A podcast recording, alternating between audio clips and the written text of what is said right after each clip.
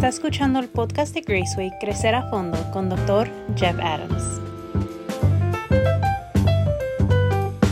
Hola amigos, bienvenidos a Crecer a Fondo. Yo soy Jeff Adams, conmigo Carla Ponte, y aquí estamos para hablar.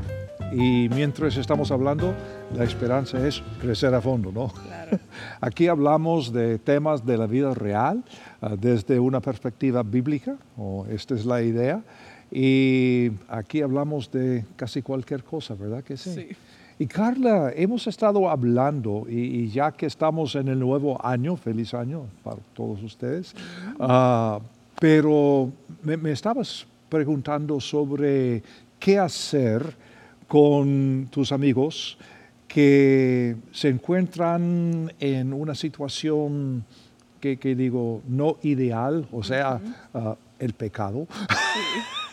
Y lo que sucede muchas veces es que cuando más necesitan la iglesia, no quieren acudir a la iglesia. O algo así, explícamelo.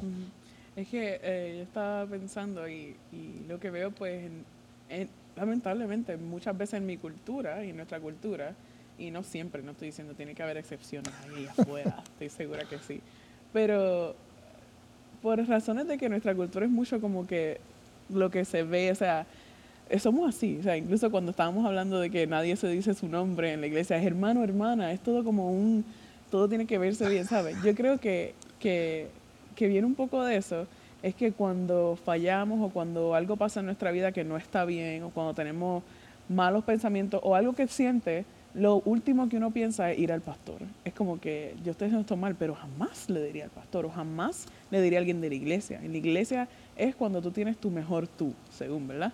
Y muchas veces eso pasa. No quiero decir que todo el mundo hace eso, pero es casi lo que muchas veces se da, y es que lo peor tuyo no lo vas a dejar ver en la iglesia, ni se lo vas a decir a tu pastor, y a veces a eso es lo que debemos ir, ¿sabes? A tu mentor, a quien sea que tú you look up to, como que a la persona que te ayuda en esas cosas, o en esa espiritualmente, a esa persona sí debes ir, pero es lo primero que decimos, no, el pastor nunca se puede enterar de esto, o nadie de la iglesia debe enterar de esto, ¿sabes?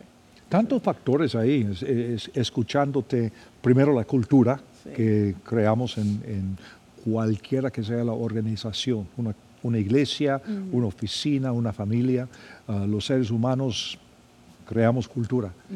¿Y no crees, Carla, que muchas veces en la iglesia damos la impresión de que todo tiene que ser perfecto siempre? Sí. Y si algo sucede, entonces, en vez de buscar ayuda en la iglesia, queremos escondernos. Y quizá otro factor podría ser la vergüenza o la confusión o qué sé yo. Yo pienso que sí, como que definitivamente pienso que es vergüenza porque tenemos como que yo tengo este label, yo soy cristiano. Y es lo que yo he visto mucho en mi país, lo dicen mucho, dicen, un cristiano no debe tararará, o tú termínalo, o ella no era cristiana, pero tal persona no es cristiana, mira cómo lo que está, y yo digo, mira, son humanos, ¿sabes? Somos cristianos y tenemos algo diferente a los no creyentes, que tenemos un recurso diferente y que Él está dentro de nosotros y nos va a ayudar a continuar y a ser mejor, pero lo que vamos a sentir es lo mismo que lo otro, vamos a pasar por las mismas cosas, pero tenemos un recurso distinto. Pero no ser cristiano significa sentir o sentirse diferente o no sentir lo mismo que los no creyentes. O sea, somos humanos, punto. Y vamos a sentir cosas y vamos a luchar con cosas. Y es como que, ok, ¿qué hago con esto? ¿Y a quién voy? ¿Sabes? En vez de dejarte llevar por eso, que es diferente, yo pienso. Hace sentido si uno está enfermo y tiene una enfermedad grave, decir que no voy al médico, no voy a la clínica, no voy al hospital, voy al campo, sentarme sobre una roca y morir. Eso es lo que me suena. O sea, si estoy en la iglesia y sucede algo, lo que sea, culpa mía, culpa de fulano, pues no importa. O digamos que he pecado. Sucede, ¿no? Sí. ¿Has pecado alguna vez? Sí. ¿Aún después de ser cristiana? Bueno... Sí. Sí, sí, claro. Todos tenemos fallas y hasta los pastores, hasta los líderes de la iglesia. Somos seres humanos y como decimos que en mi país, no, mi país es el país humano. O sea, es una cosa de la naturaleza humana. Sí. Pero qué ridículo que en vez de acudir a las personas que supuestamente nos puedan ayudar por vergüenza, por no sé qué, por cultura, no queremos acudir a la iglesia, pero lo que tú me dices, lo he visto no sé cuántas veces. Sí. Alguien cae en el pecado y aunque quieran arrepentirse, no quieren ir a la iglesia por la vergüenza o por lo que la gente podría pensar, lo que la gente podría decir. ¿Esto es lo que estás diciendo? Sí, sí, sí. Y yo siento que lo que pasa es que pues lo esconden y yo siento que eso hace hasta más daño, ¿sabes? Como que pienso en una manzana cuando tiene un pedacito que está podrido y en vez de atacar eso y decir, hey, lo guardan y entonces crece y entonces ahí sale y ahí se vuelve una bomba, pasa el tiempo y mira esto que pasó con tal persona. Y es que es normal, somos humanos también, eso pasó hasta en la Biblia, con David, pasó con Noé, o sea, la cosa es acudir a la persona correcta, porque de que va a pasar, de que vas a quizás como que fail, como caer en cosas o stumble, sí, va a pasar y vas a querer o vas a tener deseos de tal o me llama esto, entonces, ¿qué haces con esas cosas? Y yo siento que lo hemos hablado muchas veces, pero bien importante la vulnerabilidad con las personas que tienes a tu alrededor, que el Señor te ha puesto para tu crecimiento. Y ser vulnerables con esas personas y decir, mira, yo lucho con tal cosa. Y esto es como que, esto es una cosa que yo tengo que luchar con esto. Y cuando tienes personas alrededor tuyo que saben cómo tú eres, que te conocen bien, y tú has sido real con esas personas están ahí para ayudarte, ¿sabes? Como que, y la iglesia está contigo, y es más difícil, que no tiene poder sobre ti cuando estás fuera, como que... Yo soy miembro de esta iglesia y sucede algo, peco o fallo en algún sentido. Entonces, ¿qué debo hacer? Llego a reconocer que he pecado, que he fallado en lo que fuera y no soy rebelde, no quiero seguir en este pecado. Entonces, ¿qué debo hacer? Yo pienso que lo primero que me viene a la mente, o sea, es que lo reconozca, que lo acabas de decir. Lo reconoces y vas al Señor con eso, Señor. O sea, primero vas al Señor y dices, Señor, tú lo arrepientes, lo confiesas al Señor y luego yo pienso que debes buscar esas personas, las personas correctas, como un mentor que tengas, una persona de la iglesia mayor que tú, una persona que sea un mentor en la iglesia o algo así que te ayude, o sea, simplemente te dice, okay, esto es lo que tienes que ver. Porque a veces uno está en una situación, que eso yo creo que lo he mencionado antes, que uno ya no está viendo las cosas bien. Es como que, y viene otra persona que es obviamente más madura que tú, o un mentor que vayas a él, y te dice, no, mira, es que acá tú tienes que decir que no a esto. No, vas a hacer estas cosas. Y te ayudan, te hacen un plan para ti, o sea, te hacen ver cosas que tú solo no podías ver y que, no sé, te ayudan a crecer, a mantenerte fuera de esas cosas o de lo que no es bueno para ti te dicen, no, es que este ambiente ya no debes estar ahí. No, es que tú tienes que decirle que no a esta otra cosa porque esto te está llevando a eso. Y te hacen ver cosas y también te ayuda a ti mismo, no, yo no voy a hacer más estas cosas porque tengo gente que está pendiente de mí. Y a las personas a las que tengo que decir, mira, tendrías que decirle hasta... ayuda muchísimo tener una comunidad, unas personas como unos padres espirituales, básicamente, que te ayuden en esas cosas. Y también yo siento que dejarlo afuera, es como sacarlo afuera y ponerlo a la luz, significa que ya no va a tener poder sobre ti, como dije ahorita. Sácalo a la luz y ya no es algo que tienes adentro, una esclavitud o algo así. Como que, y eso... Una cosa es acudir a Dios, por supuesto, pero acudir a la iglesia, pero escuchándote, estoy pensando en varias cosas, porque muchas veces hablamos de la iglesia como fuera una entidad invisible, no tan tangible, la iglesia. Y decías antes, como muchas veces decimos hermano, hermana, sí, que tenemos 15 años en la iglesia, pero ni sabemos cuál es su nombre. Sí. Pero en una iglesia, por ejemplo, nuestra iglesia es una iglesia algo grande. Es imposible conocer a todos. Uh-huh. Pero dentro de esta congregación, que es el significado de la palabra iglesia, uh-huh, dentro de la congregación es posible tener un grupo de amistades profundas y también unos mentores. Uh-huh. Y cuando te escucho y te pregunté qué hago, bueno, acudir a Dios, de acuerdo, uh-huh, pero a la iglesia no, ¿qué van a pensar? ¿Qué van a decir? Uh-huh. Pero si yo tengo dentro de la iglesia identificado de antemano, uh-huh, algún mentor, algunos amigos íntimos, digamos, entonces yo sé que yo puedo ir a estas personas, explicar el caso, pedir su ayuda. Uh-huh. He explicado no sé cuántas veces en este podcast un grupo que tengo que se llama Mi Life Team, mi equipo de vida. Son 5 de nosotros y tenemos como 15 años de desayunar cada semana juntos. Oh. Y tenemos una amistad profunda. Somos de diferentes vocaciones, profesiones, todos viajamos mucho, pero cada jueves a cierta hora, en cierto lugar, sabemos que ahí vamos a estar. Si somos 2, si somos 5, ahí estamos. Y en estos 15 años, hemos pasado por un montón de circunstancias y a veces circunstancias serias, pero sabemos que estamos uno al favor del otro, uh-huh, y podemos hablar de lo que fuera. Uh-huh. Y también mentores, o sea, ¿quiénes son tus mentores? Yo trabajo en un sistema que se llama Plan de Vida, Life Plan, como saben algunos, y en este proceso hay un ejercicio cuando estamos buscando quién es la red de seguridad de la persona. O sea, quiénes son sus socios, quiénes son sus mentores, quiénes son sus amigos, quiénes son sus discípulos y todo esto.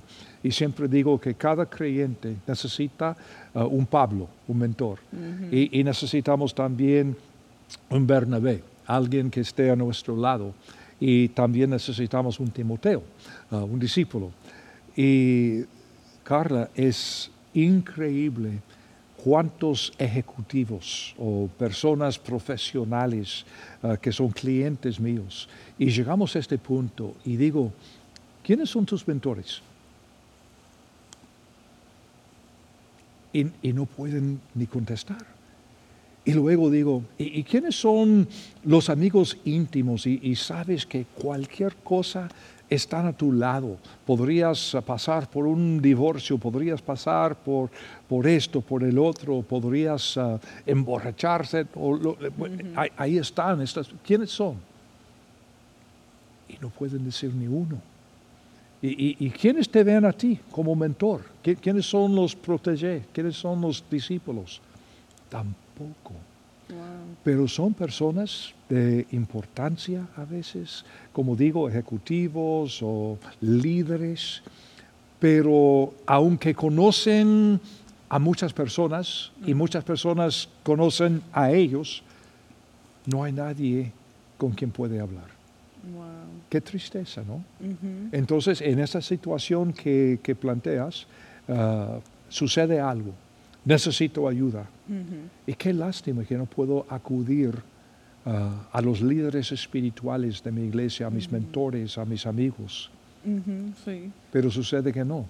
Sí, y sí, yo pienso que, pues quizás sí, hay muchas iglesias que... Yo he hablado con personas de Puerto Rico que he hablado sobre estas cosas y me dicen, wow, que yo quisiera poder tener una persona así que yo puedo decirle tal cosa sin miedo a que me vayan a decir, no, pues, bye. Como que no sea... Y yo pienso, wow. Tememos a Dios, no al pastor. Exacto. Que podamos hablarle a una persona, porque son humanos. O sea, si le podemos decir a Dios, que es el único que no tiene esas cosas como nosotros, que debemos poder decirle a otra persona, mira esto, y debe ser sí, ¿sabes? Como que sí entiendo, sí, porque somos humanos qué vamos a hacer sobre esto y cómo vamos a trabajar, ¿sabes? Que no sea algo como que, ah, ahí está, fuera, bye. O sea, no debe ser algo así. Viene a mi mente un pasaje que compartimos hace poco, pero estoy hablando de Santiago, capítulo 5, y dice, ¿alguno de ustedes está pasando por dificultades? Que ore, acudir primero a Dios, como dijiste. ¿Alguno está feliz? Que cante alabanzas, sí. De acuerdo. Sí. ¿Alguno está enfermo? Y esta palabra enfermo literalmente quiere decir sin fuerzas. Entonces podría ser una enfermedad física, mental, emocional, relacional, lo que fuera. Alguno está enfermo, que llame a los ancianos de la iglesia. Ahora, a lo mejor Santiago fue la primera carta escrita en el Nuevo Testamento. Algunos dicen que es el primer libro que fue escrito. ¿Quién sabe? No estoy seguro, pero es una idea que tienen muchos teólogos, que al menos es uno de los libros del Nuevo Testamento más antiguos, que todos son antiguos, pero este más. Y por eso, cuando llegamos a esta palabra ancianos, nosotros estamos pensando, la mente, la imagen mental que tenemos, una iglesia con bancas, con plataforma, con coro, con banda, con pastores y los ancianos. Pero en los días de Santiago, la iglesia se reunía en la casa de alguien. Wow. Un grupo de quizá 15, 20 personas, y los ancianos eran aquellos que tenían más tiempo de andar con Cristo, como mentores hoy en día. Podría ser alguien con el título de pastor, pero como digo, el pastor de una de estas iglesias no era como el pastor que viaja en su Mercedes con su helicóptero en las megas iglesias y todo. No es una crítica, pero digo que vivimos en otro mundo. Y muchas veces estamos viendo la Biblia a través de la lente de nuestra cultura, como decías. Sí. Y no entendemos lo que Santiago pretende decir. Busca a alguien, o sea, acudimos a Dios, vamos a cantar, vamos a orar y todo esto, pero vamos también a llamar a los ancianos, y esto quiere decir las personas que tienen más experiencia, más tiempo, y buscamos ayuda. Yo siento que en la iglesia siempre debe haber como más... El pastor tiene a líderes, y esos líderes hacen más líderes, y esos líderes como, ¿sabes?, discipulados, o sea, como tener shepherds, ¿no? Y eso lo decía mucho mi pastor en Puerto Rico, él quiere hacer más de eso. Y siempre alguien puede estar siendo, como usted dijo, como alguien hay que te está viendo a ti. Tú tienes mentores y alguien que está viéndote a ti, o sea, looking up to you, como que... Entonces uno debe buscar, identificar quién es ese, o puede ser en la iglesia o no, quizás tu familia tiene una persona que es creyente y es una persona que lleva mucho tiempo, tú la ves como una persona sabia. Entonces tienes que identificar quién será ese, no necesariamente un líder de la iglesia o el mismo pastor o la esposa del pastor, no tiene que tener un título, sino una persona que tú la ves y dices, sí, yo la veo a esta persona y me identifico, o me ayuda mucho, me ayuda a crecer, tienes una buena relación con esa persona, es más madura que tú, está caminando con el Señor. A esa persona dilo, así como que esa es un anciano. Correcto, precisamente lo que pretendo decir. Y después de llamar a los ancianos, dice, para que vengan y oren por él y lo unjan con aceite en el nombre del Señor, que no es necesariamente un rito, es simplemente aplicar la medicina que tengamos disponible. En aquel entonces el aceite se usaba para casi todo. Wow. Entonces, si tiene un problema físico, si tiene problema emocional, espiritual, física, lo que fuera. Entonces estamos buscando esta ayuda. Y entonces, ¿qué dice? Una oración ofrecida con fe sanará al enfermo y el Señor hará que se recupere. Y si ha cometido pecados, será perdonado. Pero lo echamos de la iglesia. No, espérate. No, eso no. ¿Qué pasó? Espérate. Sí, exacto, sí. Porque estos son los momentos cuando más necesitamos de la iglesia. Sí. y de los ancianos, o sea, los mentores, los líderes. Y a veces yo pienso que uno, cuando se encuentra en esa situación, uno se cree muchas mentiras. Uno se cree, o quizás no soy real, no soy fiel. O buen punto. Uh-huh. O también piensan como que, no, yo lo resuelvo rapidito, y ya voy a seguir. O nunca lo voy a decir. Pero entonces yo siento que eso te estanca. No vas a crecer. Claro. Sin poder decirlo, sin poder que alguien te ayude, no vas a crecer, te vas a quedar estancado. Y comenzamos a creer nuestras propias mentiras. Sí. Que no soy digno, que no puedo, uh-huh. que yo soy... Uh-huh. Sí. Tremendo. Sí, definitivamente. Y como digo, es cuando más tenemos necesidad de la iglesia. Uh-huh. Uh-huh. Y yo siento que eso... Después es como que se ve difícil, se ve como que quizás algo así, y uno lo pone tan grande y dice, no, es que esto nunca puede pasar, es que yo no le puedo decir, es que cómo voy a... Y una vez lo haces, es una paz que el Señor te da, porque es lo que Él te está diciendo, esto es lo que tienes que hacer, uh-huh. y no es un punishment, no uh-huh. No es como un castigo, uh-huh, no es un uh-huh. castigo que te está diciendo ahora tienes que decirle, no, Él te está diciendo esto porque esto es bueno para ti, uh-huh.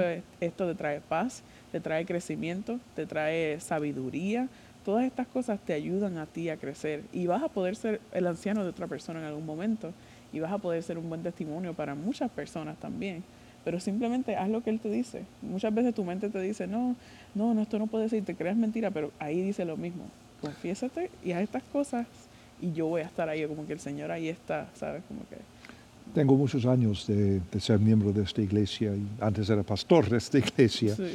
Y he visto a través de los años tantas personas mm. que han entrado en algo muy serio, mm. como líderes de la iglesia. Mm. Tú cantas en la banda de la iglesia y un montón de lugares y por eso eres como líder de la iglesia. Pero digamos que un día, tú vas a hacer algo horrible, no sé qué es, porque eres una buena chica. Pero posiblemente como líder yo tendría que quitarte uh-huh. de la banda un tiempo. Uh-huh. Decir, Carla, mira, que te vamos a dar 6 meses para pensarlo bien y establecerte, recibir consejería o lo que fuera.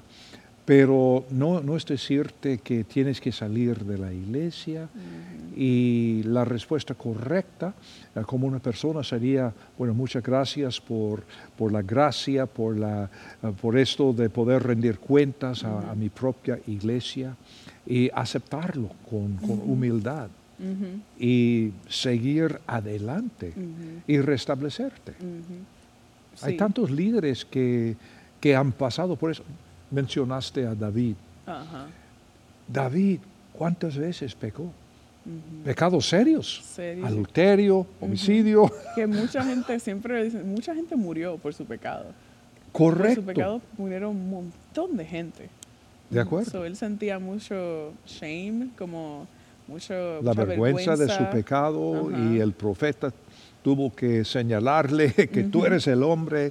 Uh-huh. Todo esto que pasó David, pero a final de cuentas, uh-huh. David siempre volvía al Señor. Uh-huh. Seguía el mismo patrón que decías, primero acudir al Señor y con alabanza. ¿Cuántos de los salmos resultaron uh-huh. de algún pecado de David? Sí. Y entonces, alabándole al Señor y buscando la ayuda de amistades o otros líderes, uh-huh. en vez de estar corriendo, uh-huh. acudir al cuerpo de Cristo. Uh-huh. En el Antiguo Testamento no, pero es el mismo principio. Sí, sí. Si David pudo hacer esto, uh-huh. ¿quiénes somos nosotros para crear una cultura que no permite que una persona busque ayuda? Uh-huh. Uh-huh. ¿Sí? Y para los videntes, gracias por compartir este tiempo con nosotros. Y estamos hablando de realidades que muchas veces no queremos hablar de esas uh-huh. realidades, sino dar la impresión que todo está bien, que somos perfectos, que todo es feliz. Y, amigo, si te encuentras en una iglesia en donde la cultura es como obstáculo para buscar ayuda, por favor, hable con algún líder de la iglesia, uno de los pastores o con alguien que tenga alguna responsabilidad para explicar la duda que tienes. Y si la cultura todavía no permite que alguien busque ayuda, quizá lo mejor sería buscar otra iglesia, porque hay buenas iglesias en este mundo, que tienen en sus iglesias personas que son personas reales, y personas reales de vez en cuando pecan y fallan. Y tenemos que tener un sistema en la iglesia para amar a estas personas, ayudarles a crecer. Así que, por favor, si Dios ha tenido gracia para con nosotros y si Dios nos amó, aun cuando éramos sus enemigos, ¿quiénes somos nosotros para poner así a los miembros de la iglesia que no son perfectos? Carla, gracias por esa pregunta. Yo siento que hay mucho más que podríamos decir, sí. Pero quizá en el próximo episodio de Crecer a Fondo. Gracias a todos ustedes por acompañarnos el día de hoy.